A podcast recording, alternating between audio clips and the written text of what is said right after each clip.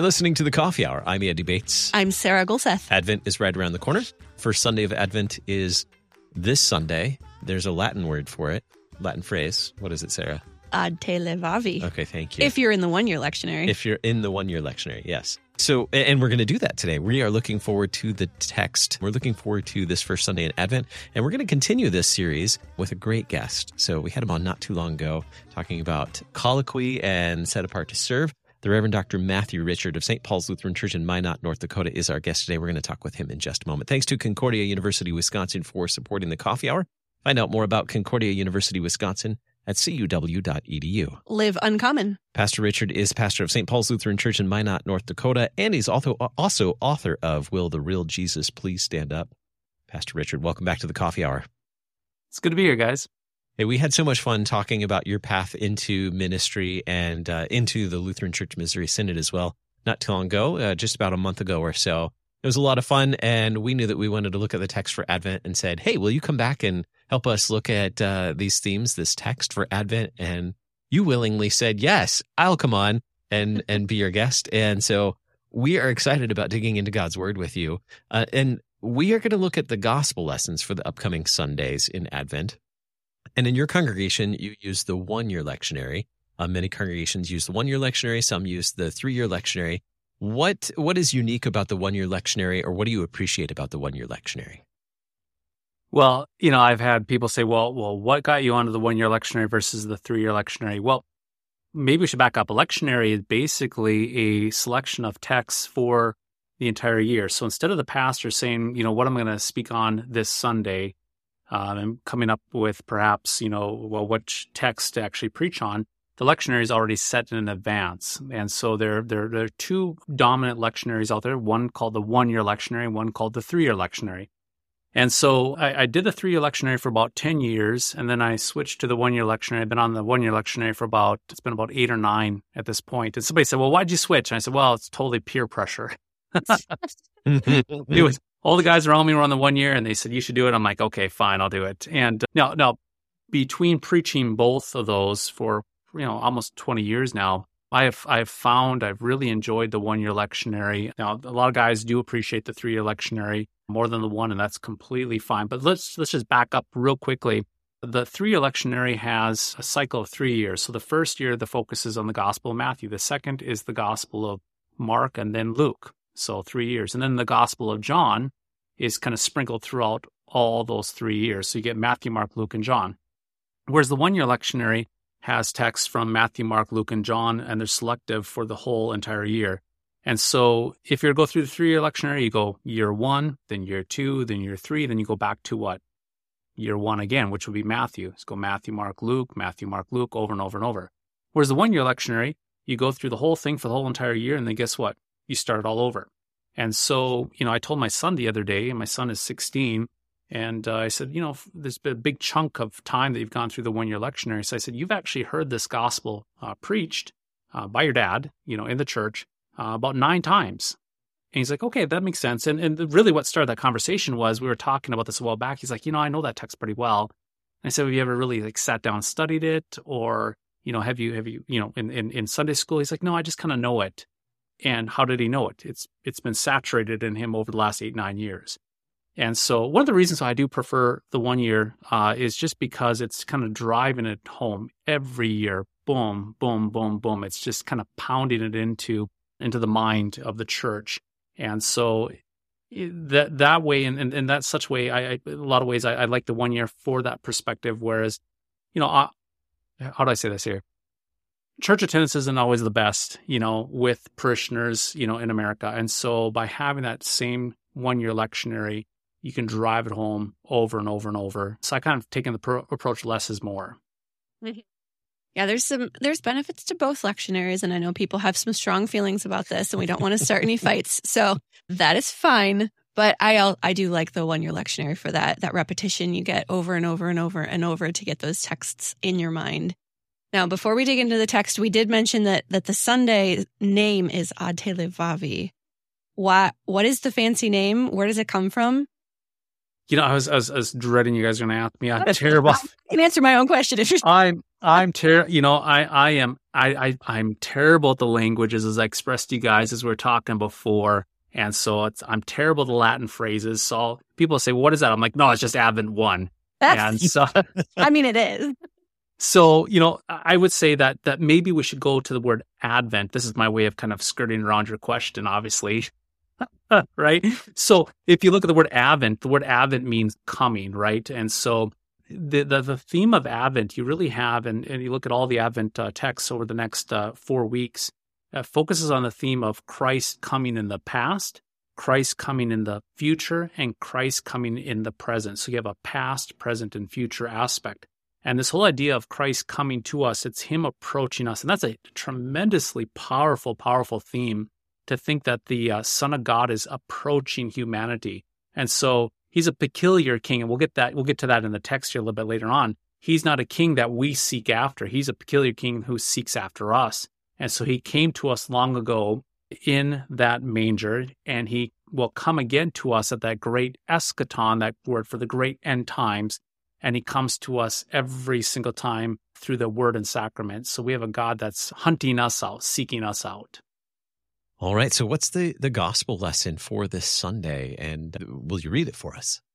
Yeah, it's it's the now surprisingly you you get to Advent and and you enter in after Thanksgiving and everybody's kind of into this um, Christmas season. You know, I know we bought gifts already uh, for quite a few people in our family, and the Christmas tree went up and all the tinsel's going on, and so you kind of have this Christmas feeling.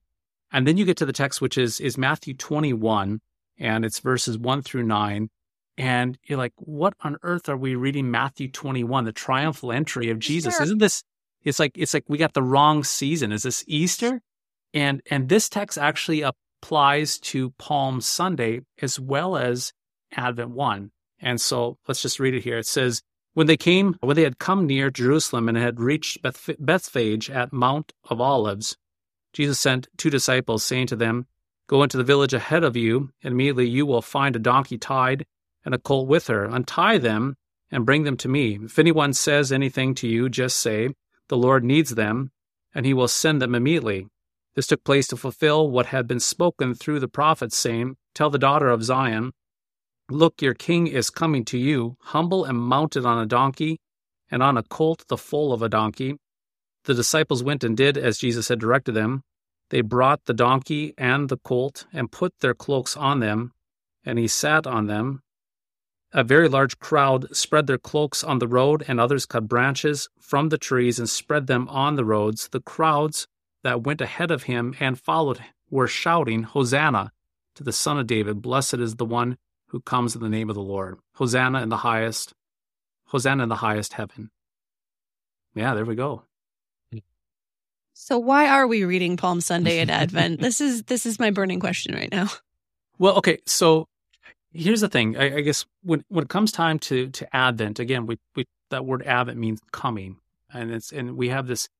We have to keep in mind that it's the Lord Jesus Christ coming towards humanity in the incarnation. The incarnation is is is Him being born uh, and, and and laid in that manger, Him putting on human flesh, the Son of God coming towards humanity.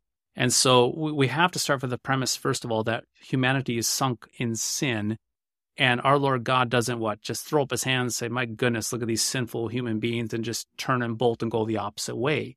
He draws near sinful humanity. And so we hear this in the promises of the Old Testament that the Messiah is coming towards us, coming for us. And here in this text, uh, we see uh, this this text, which is the Palm Sunday text of Jesus going towards Jerusalem. Well, what is he approaching? Is he approaching a big party? No, he's approaching his death. He's going towards Jerusalem to be slaughtered on that cross, bloodied up on that cross for the what? Salvation of humankind. And so the proper context of this is that with that in mind, and we have that on Advent 1, not only do we see the the the the, the motion of Jesus towards something, we see that movement of him coming towards us, but we're also reminded of those echoes to come in Easter that uh, our Messiah was born to die. And so we we don't just have a cuddly baby Jesus just to have a cuddly baby Jesus to give us warm sentimental feelings. This child, this God man was born for the sake of what? Going towards the cross. And so his whole whole purpose of what being born, put in coming into time and space, putting on flesh, living amongst us, was for his journey towards Golgotha, that cross. And so I don't mean to try to ru- uh, ruin the Christmas cheer, but the reality is we're celebrating the birth of the Son of God for the sake of him marching towards his death for us. Puts it all in perspective. It ties this Advent one really kind of echoes back to Palm Sunday and it ties the two seasons together. Now, who does not have Hosanna Loud Hosanna in their head while reading this text? I, I mean, I'm, I, I was drawn straight to Palm Sunday. So I, I, I just have that hymn stuck in my head. All right, let's take a look at the, the text a little bit closer now. You, you, you pointed out that this points us back to the Old Testament. I see a lot of footnotes in this. Where are we? Where is where's this text pointing us to when it comes to well you know verse 4 this took place to fulfill what was spoken through the prophet and that that is say to daughter zion see your king comes to you gentle and riding on a donkey and on a colt the foal of a donkey. Where does this come from?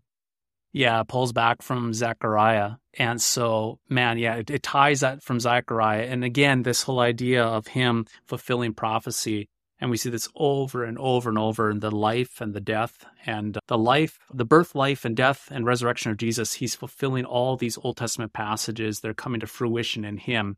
And so it's just beautiful how these authors of the New Testament, how they always are tying us back to the Old Testament, showing that the Old Testament and the New Testament are one cohesive, one cohesive book about the Messiah coming for the pursuit of mankind.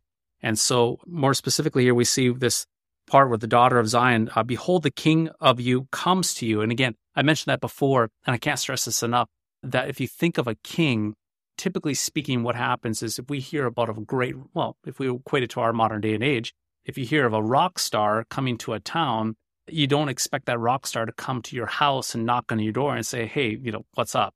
you know, you you would what you would want to obtain a ticket to go pursue and to find that rock star where he's performing or you know a famous political off uh, political person uh, in office. You'd want to go to one of their rallies. You'd have to go seek them out and you'd have to get close to them. And then once you're maybe at per se the concert you'd have to press in on the stage to get towards the front to get to them.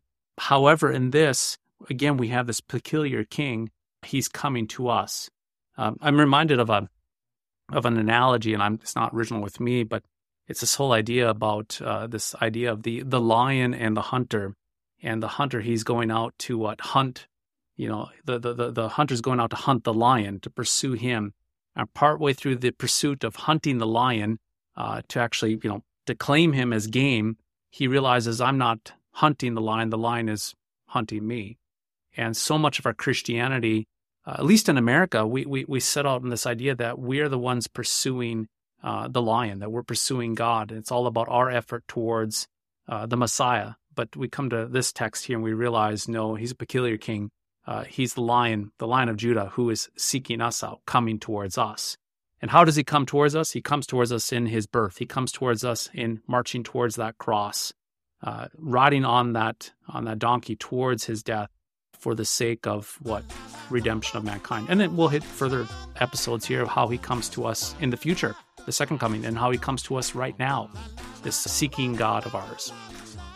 We are taking a look at the first Sunday in Advent with the Reverend Dr. Matthew Richard. We'll continue the conversation here in just a moment, right here on the Coffee Hour. I'm Andy Bates. I'm Sarah Gulseth.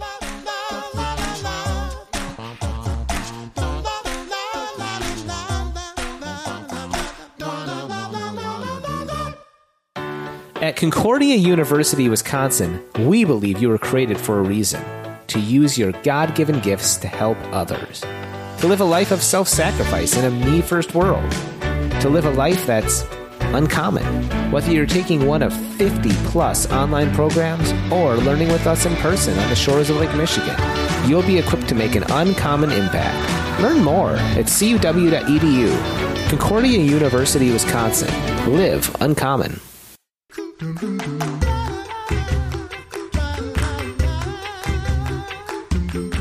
Welcome back to the Coffee Hour. I'm Andy Bates. I'm Sarah Gulseth. We are looking ahead to the first Sunday in Advent with the Reverend Dr. Matthew Richard of St. Paul's Lutheran Church in Minot, North Dakota. And we are in Matthew chapter 21 today. So we've we've looked at some of the the Old Testament prophecy that that points us to Jesus coming. Uh, in, in the second half of the text that we're looking at, like verse nine, we see the word Hosanna come up a couple of times, and again, I have that hymn stuck in my head: Hosanna, Lord, Hosanna. Um, so why Hosanna during Advent? Yeah, the word the word Hosanna in of itself is is a word that's saying to what save. Uh, so indeed, save us. Uh, we pray to thee, oh save us. It's actually a liturgical word that we use, and it's a cry for what? Uh, a cry to be saved, to be helped. And so embedded in that, uh, boy, there's so much richness embedded in that. When we say Hosanna, it's this one who's coming towards us for the purpose of saving us. Now, here, here's here's kind of the difficult part of this. We we see this throughout all the Gospels.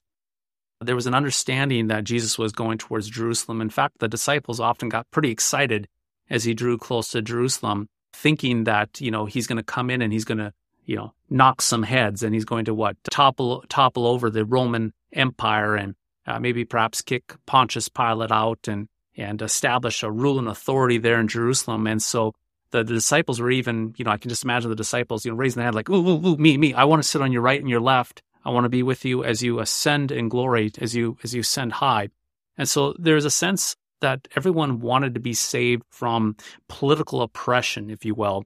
And who doesn't like a, a good political rescuer, if you will, say it that way. And so the people that were following him into Jerusalem and the people that were going out to meet him, they definitely wanted to be saved. Now, the question is oh, did all of them want to be saved from political oppression?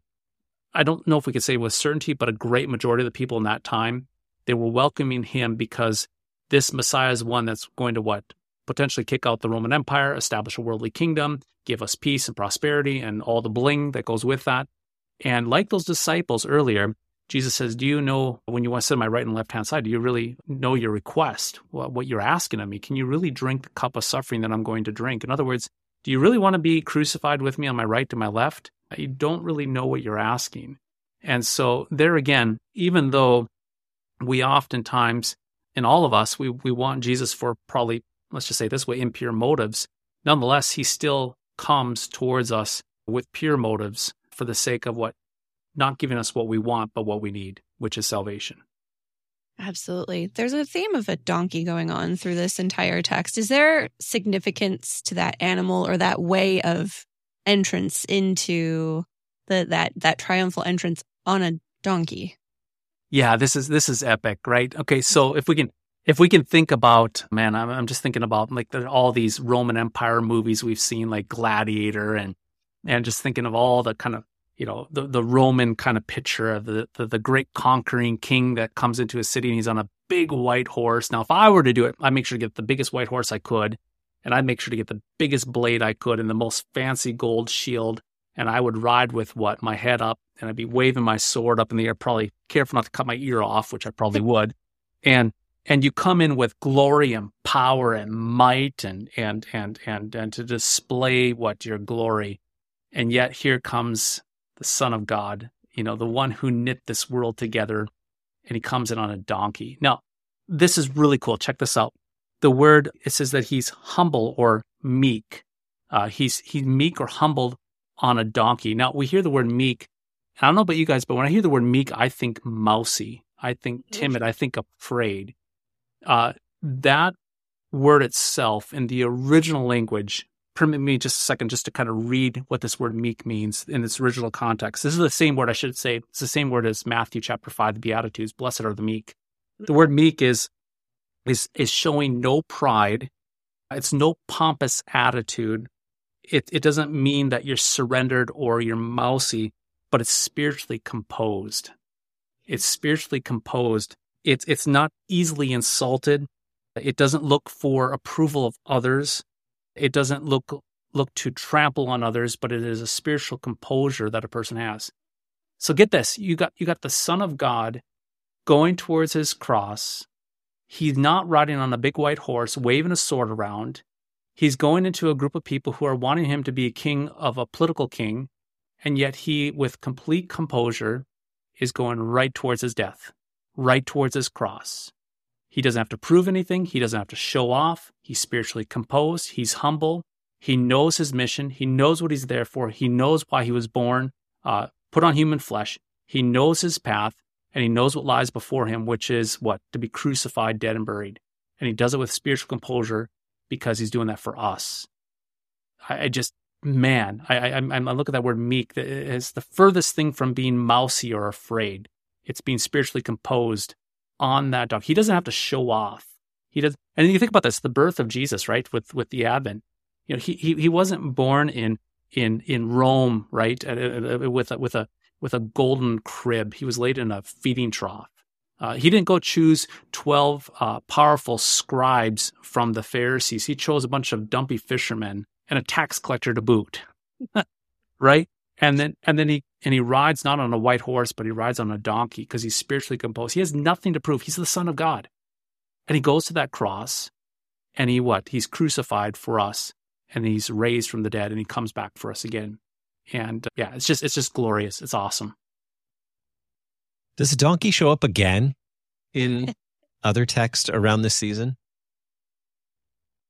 Ah, uh, boy, I'm kind of drawing a blank. I'm thinking, I'm thinking like perhaps the cave where he was born. I mean, we see all these animals there. Yeah. I, yeah. I guess well, it I'm, would be more implied. I don't know if it actually shows up in the text. I mm. guess that would mm. be more implied. But was, but there again, but there again, right? I mean, he he, you know, there's no room in the inn, right? So, mm. you know, we often think we sing the Silent Night song, and I think it's a great song. Don't get me wrong. I'm not trying to torpedo anybody's Christmas, but Silent Night. I don't know if it was necessarily that silent. I, I think you know, I was I was with my wife when she. Be careful when I talk here on this, but I was with my wife when when our three children were born, and it wasn't wasn't silent. Those nights weren't silent. It was it was loud, you know. And imagine being in a cave with a bunch of farm animals, the stench, the chaos, and this is the nature in which our our Savior was born in that mm-hmm. context. And, and and yet we see the meekness there, the composure of his whole birth as well, not needing the tinsel, if you will, not needing the the the the the, the glaze or the the glory and all that that goes with it. his life and his death speak for themselves. Looking at this text, other points that you want to make from this text, or maybe a sneak peek of what your congregation might be hearing this Sunday? Yeah, I again, like I said, I can't stress enough this whole idea of Advent itself, which is coming, and that word "coming" also gives us anticipation. And so here at St. Paul's, we, we we try to hold off on all the Christmas songs. We try to push them back a little bit, which I know everyone's so eager to sing them, but the anticipation of the coming gives us an anticipation for that great day of Christmas that we celebrate, Christmas Eve and Christmas Day. And so that idea of him coming to us in that manger, and then we'll see next week him coming to us at the great last day. And then we can have the ministry of Jesus coming to us in the present, in the word and sacraments. And so that puts us in a position of reception to be receiving, to be Christians who receive Christmas as a gift. And that's ultimately what Christmas is. You know, we always say it's better to give than to receive. I'll tell you what, I, I think it's it's better to to receive than to give, especially when it comes to the context of the Savior. Because once we receive the Savior, when we when we continually receive Him, then we can rightly give. And so this whole season of Advent is is pulling us along this idea of Him coming and approaching us, drawing near to us, and that prepares us for uh, celebrating that gift on Christmas Eve and Christmas Day of the gift given unto us. A child is born, a Savior has been given to us.